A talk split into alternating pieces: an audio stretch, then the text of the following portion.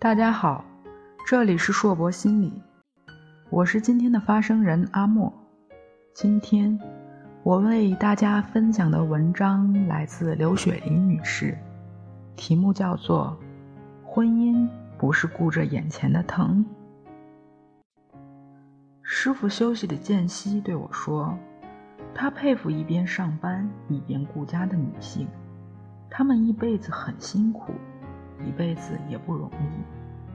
我笑说：“师傅，你和谐的家庭，有你这样的想法，功不可没。”他连连摇头，自称愧不敢当，说自己的婚姻是踏着新时代的步伐，同时也带着旧时禁锢的牢靠，经历了不小磨难。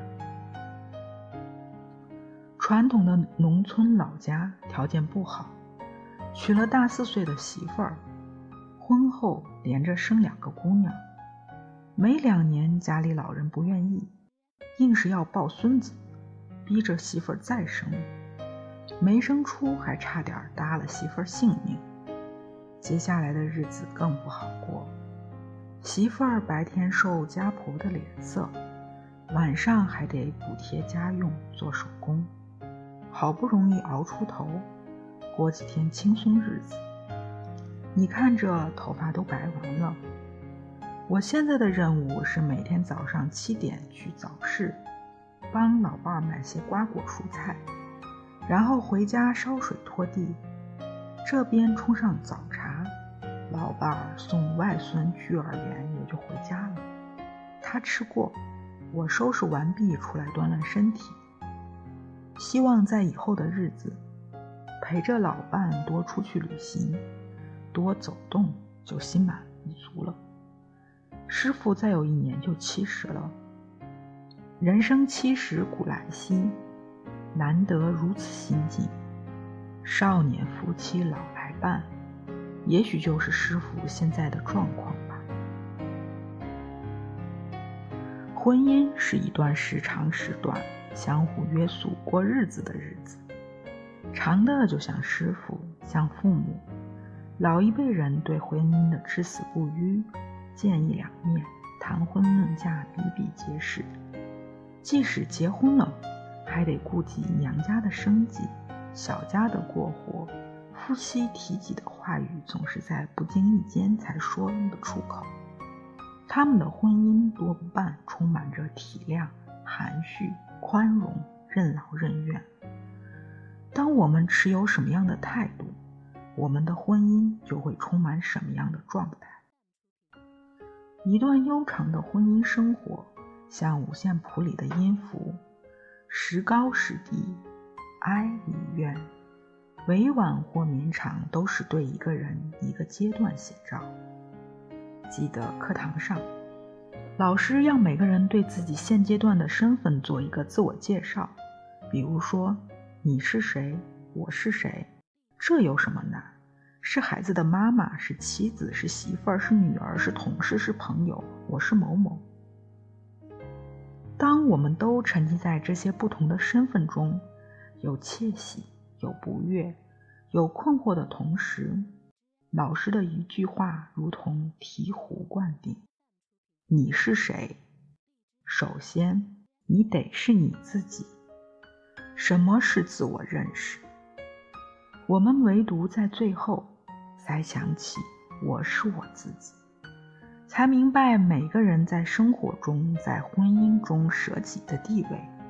就像小时候的聪明是邻家的，听话是父母的，乖巧是旁人的，机智勇敢是电影电视里。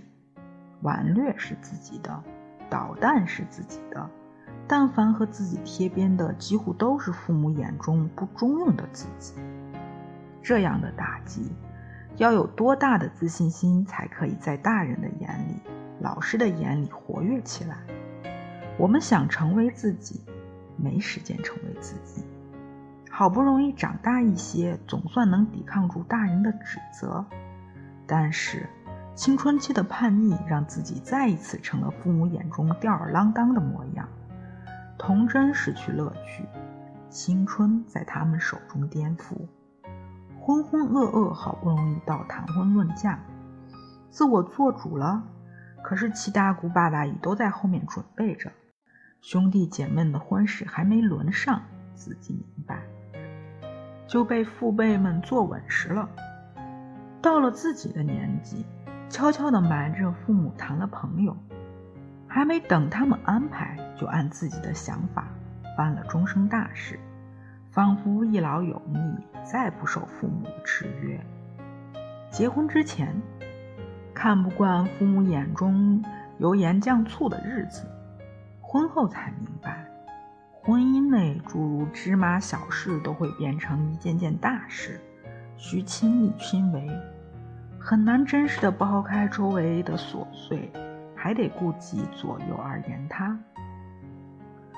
比如人事冲突，当两者不能很好的协调时，最先表达的不是对待事情的担忧，而是针对家人狂轰滥炸。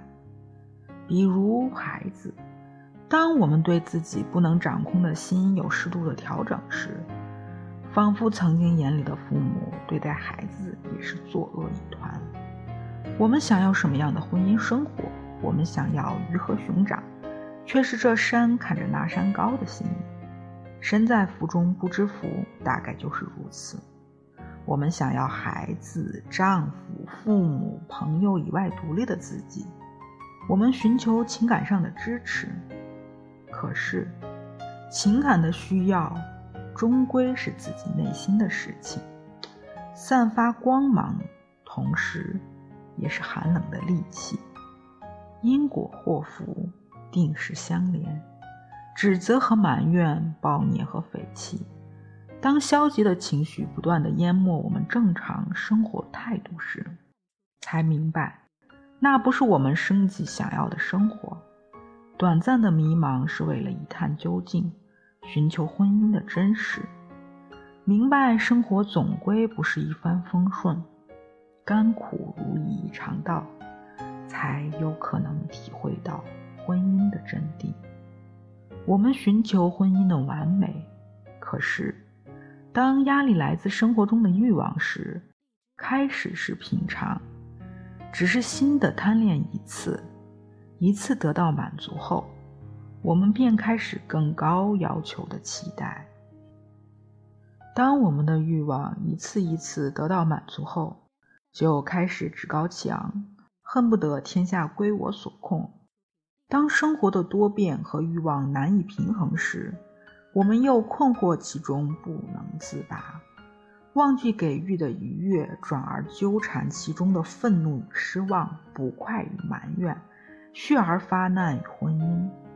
当我们常常想象婚姻中的幸福，却总是忙碌顾着眼前的疼痛；当我们把生活中太多的不如意汇总起来，总想着如千军万马腾空而起，来一场酣畅淋漓；当婚姻的长短不以时间来衡量时，我们寻求生活的质量；婚姻的实质来自一次自我救赎。